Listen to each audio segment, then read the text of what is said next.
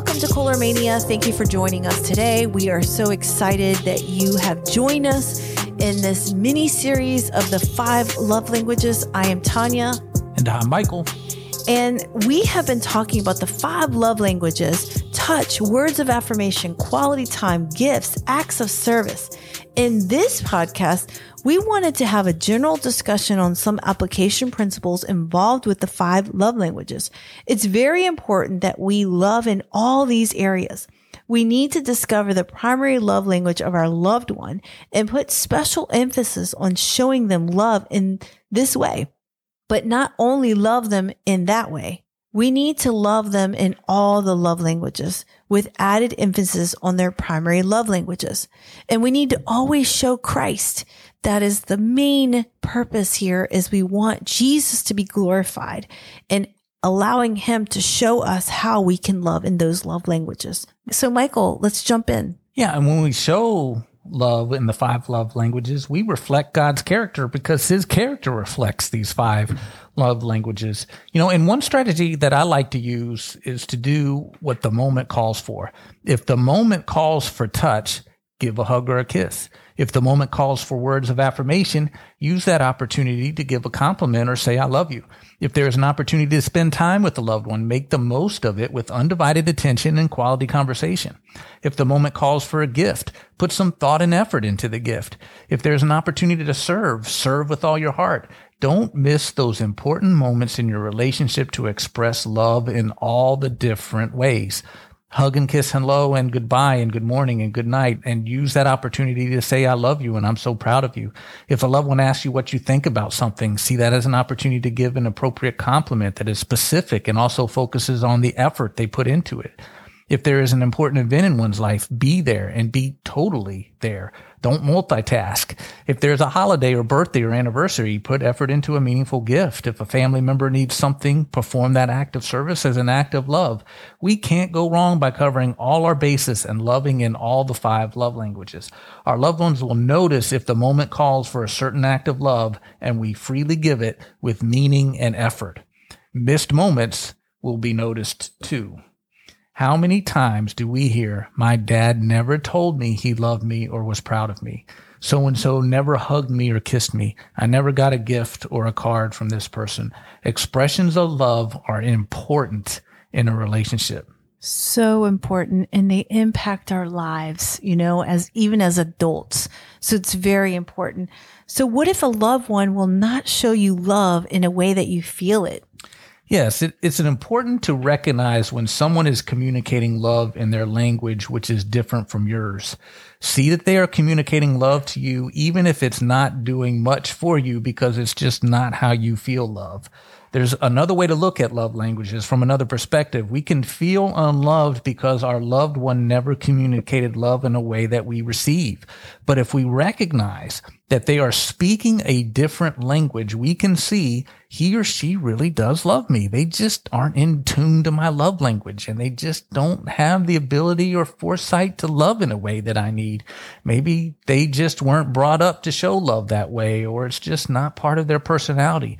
Maybe I can try to have some understanding of that and see that they love me, but just don't know how to show it in a way that I can receive. To, to me, that's a shame. And we can learn to love someone in a way that another can receive. But at the same time, I can't change another person. God has to change them. And they have to be open to receive God's conviction, prompting, and wisdom. But until that happens, I myself can look to have understanding of my loved one's way they show love, even if it's different than how I receive it. Exactly. So how do we discover our own love language or love languages of our loved ones? Well, I think we, we look for evidence that we talked about. You know, some people are better than others at self analysis, self reflection. Those that are good at self reflection, they can know their main love languages intuitively. If you're not good at self reflection, think about what really makes you feel loved or how you tend to express love the most or the opposite. What hurts your feelings if you don't get enough touch, enough compliments, enough time with your loved one. Look for what you ask most from your loved one When we are analyzing our loved one, pay attention to when our loved one keeps asking what we think about something or if we love them. Their primary love language in that case may be words of affirmation. Or they keep wanting a hug, so maybe their predominant love language may be touch. They keep wanting me to do stuff with them or talk with them. Their predominant love language might be quality time or quality conversation. They do a lot of things for people, so their predominant love language may be acts of service. They really seem to appreciate gifts or go off on a trip and your loved one asks why you didn't get them something, then maybe their predominant love language is gifts. Your loved one's criticism about your behavior can provide the clearest clue to their primary love language, says Gary Chapman. You know, they say you don't ever buy me anything. Gifts may be their dominant love language. You don't ever hug me. Maybe their love language is touch. You don't ever say you love me. Words may be their love language. You don't ever do anything for me. Acts of service may be their love language. You don't ever spend time with me or talk to me or tell me when what you're thinking. Quality time or conversation may be their dominant love language. You know, we have a tendency when that happens to just get defensive when somebody criticizes with us. What are you talking about? I, and then we start giving them all the reasons on how we do love them in that way. But that's not what they're saying. Hear their heart. You know, they're just saying, this is my primary love language and my tank is empty. Their love tank is empty and they are asking you for help to fill it. The person they love the most. Will you answer that call? Yeah, these are uh, very important questions. And so, you know, as I'm thinking through this, you are the only wife your husband has. You're the only husband your wife has. You're the only parent your child has. If you don't fill that role, there is no one else. Others can help compensate for this, but you're it. If you got married, be a spectacular spouse. If you have children, be a fantastic parent. God says in Psalm 68 6 that he puts the solitary in families. God created us for family, the family of Christ. And this first institution he created was the nuclear family. As members of the family, there are roles and responsibilities that he expects us to fill. And we're not to be overly needy and depend on others to satisfy our needs but he did place healthy needs in us for each other, not just only a need for him, but a need for a church family and a need for a spouse and children and grandchildren. In a certain season, he calls us to be single. Whatever role he has called us to be in. We should fulfill that role with all our might. He is teaching us how to have a servant's heart, to look out for others and not just ourselves part of that is knowing the love languages of our loved ones and loving them in a way that they can receive.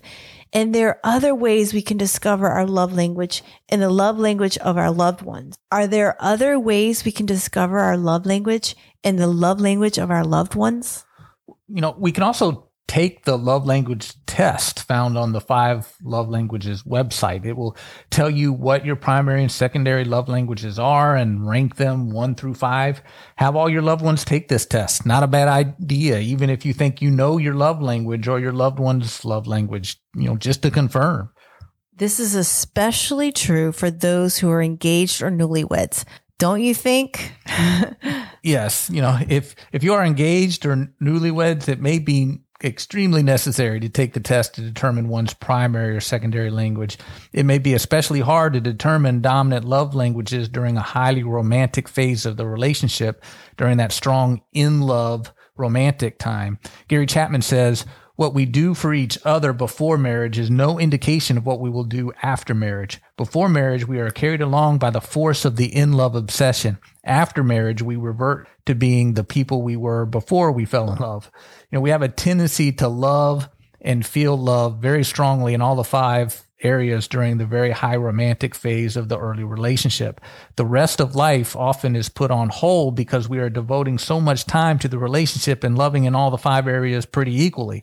This may obscure what our dominant love language is. It may be necessary to take the test to make sure what your dominant love languages are and ask your soon to be spouse to take the test and talk about the results. So what about the different dialects of the various love languages? Yes, re- remember that every love language has dialects. Your loved one is going to have a primary and probably a secondary love language, but in those primary love languages, they are going to have their own unique dialect or ways they express and receive love in that love language. Like with quality time, they may be they may really like to hike or really like to ride bikes. They may or may not like to talk with meaningful conversation. With gifts, they may like certain types of gifts or really like homemade gifts or really like bought gifts. They may like a certain type of touch or a type of service. You know, Gary Chapman says that the number of ways to express love within a love language is limited only by one's imagination. And people may have preferred ways to express love within a love language. And it's important for us to know that dialect as well as the primary and secondary love languages. But I mean, do love languages really change? Um, yes, according to Gary Chapman, sometimes love languages do change. During the in love phase, it may appear that all five are equal. During times with kids in preschool age, a wife may appreciate acts of service more as she's, you know, begging for help. You know, sometimes somebody may go through a time of deep loss and need more hugs. Keep in mind that children can present a dominant love language and that love language can seem to change as they get older. As we are discipling our children, it is very important that we train them in all the five love languages and model all these for them. So Gary Chapman says to still focus more on their dominant love language, but be sure to sprinkle in a healthy dose of all five of the love languages in your training throughout childhood and the teenage years. Gary Chapman says that teenagers can sometimes seem to withdraw some because of whatever is going on in the awkward teen years. For example, a child with a strong touch orientation may suddenly keep saying, don't touch me as a teenager, but that might not mean their love language changed. They may actually still need touch, but feel weird at the same time with their parent kissing or hugging them, thinking that it makes them look childish to their peers.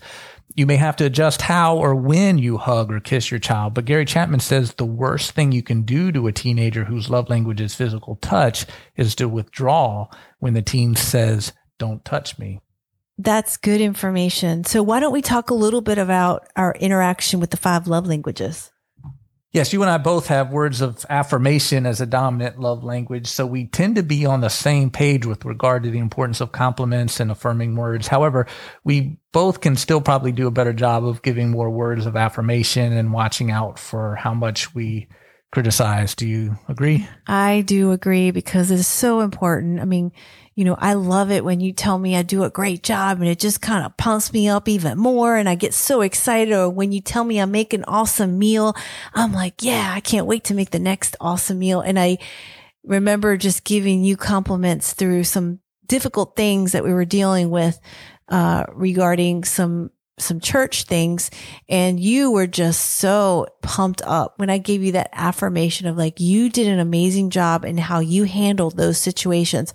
And I think we need to be better at doing that often. Yeah, you know, and we both should probably understand more fully or keep an eye on. You know, sometimes when we're married, things like that get past us. But you know, we have both have a very strong words of affirmation orientation and love language. And so when we compliment each other, we can really make our hearts sing. But that also means that we are more prone to be hurt by criticisms as well. So when we get those complaints and criticisms, they yeah. sting a little bit more uh, with those that have words of affirmations as a as a love language. So we got to be looking out for criticisms too because they they hurt more um, with that orientation. Now, we both have dominant second love languages. Mine is touch, and yours is quality time, I believe. I talked about some of the issues before with quality time.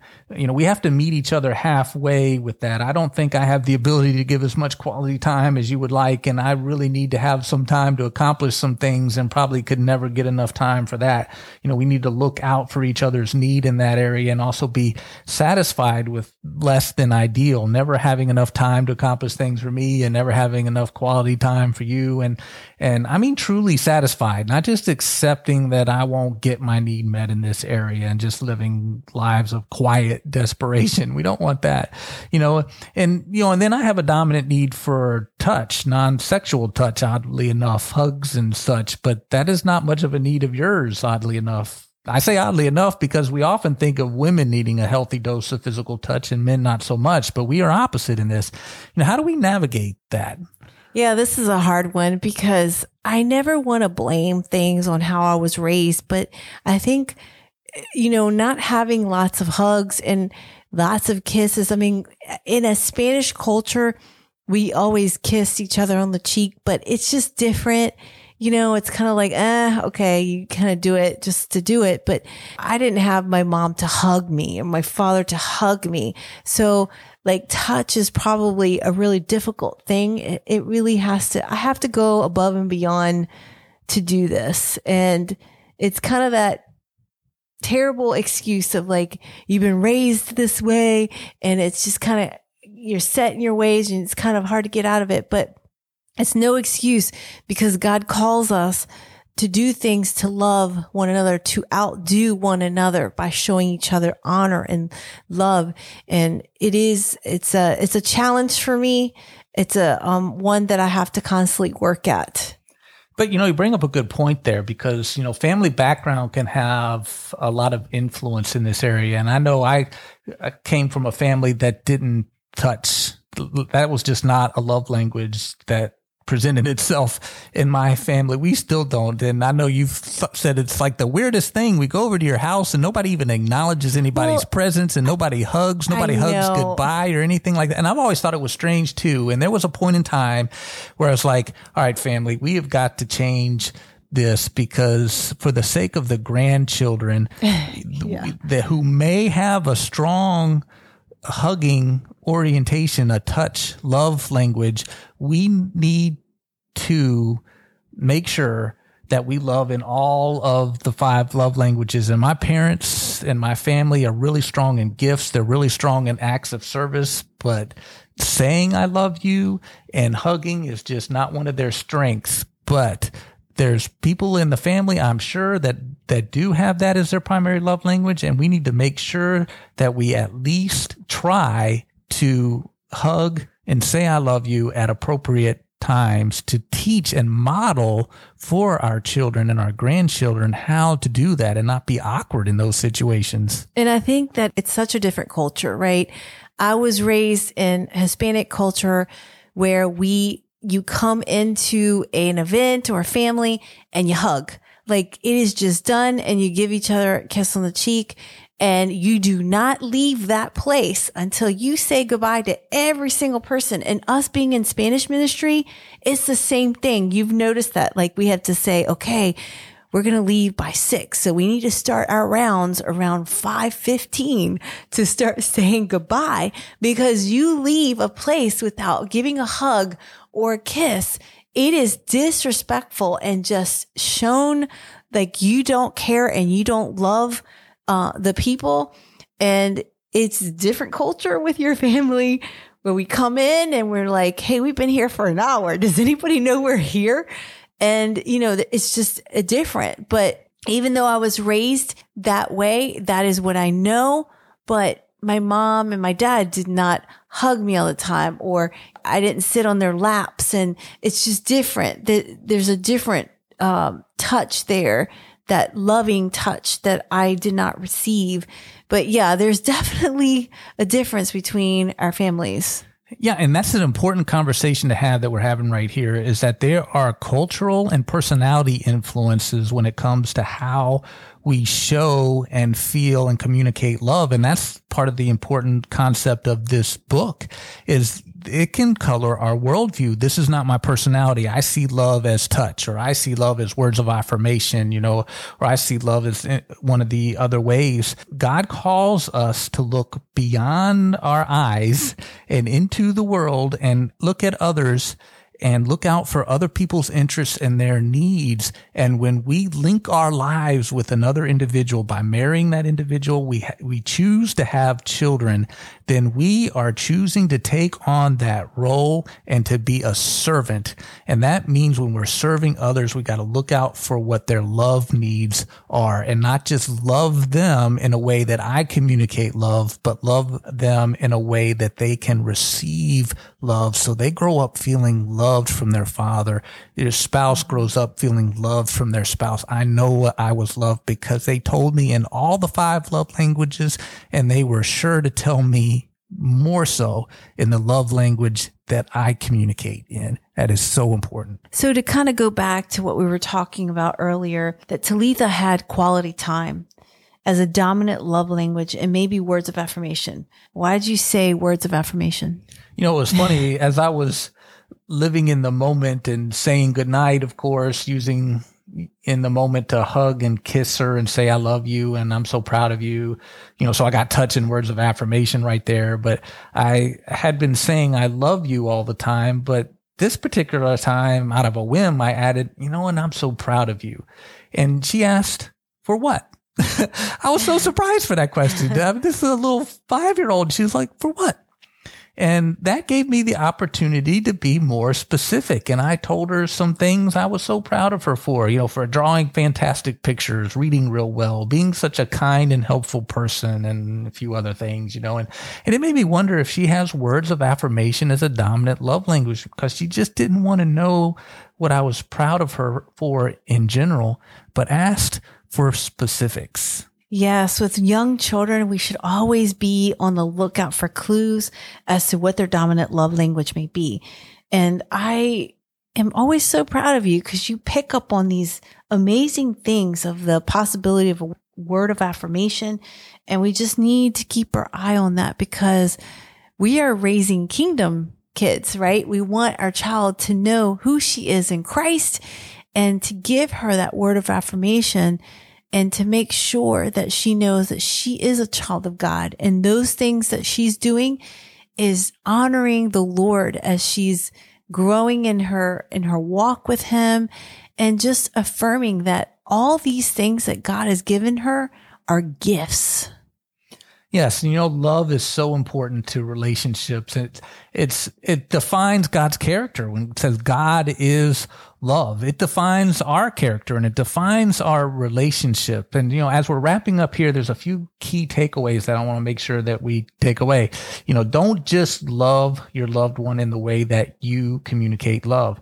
Love them in the way that they receive love. We need to know how our loved ones receive love and love them in that way. Love in all five of the love languages, but give an increased dose of love in that person's love language. Make sure you model all the love languages for kids so that you disciple them in all the five love languages so they are used to communicating love in all the five areas and don't feel awkward in any love area. But especially love in the other person's primary love language or languages if they have two prominent ones. Know their dominant love language and be intentional about showing them love in these areas. Know their specific dialect in their love language, how they specifically like to express love in their love language. Keep in mind that love is an action as well as a feeling. It is a feeling that God gave us, a beautiful feeling that is a blessing and makes us feel good and draws us to Him and each other, but it is also an action. It is a choice to act in ways that make the other person feel loved. We are even called to love our enemies. To love is an action. Those we don't love is a feeling. Sometimes that person is our spouse or child at the moment.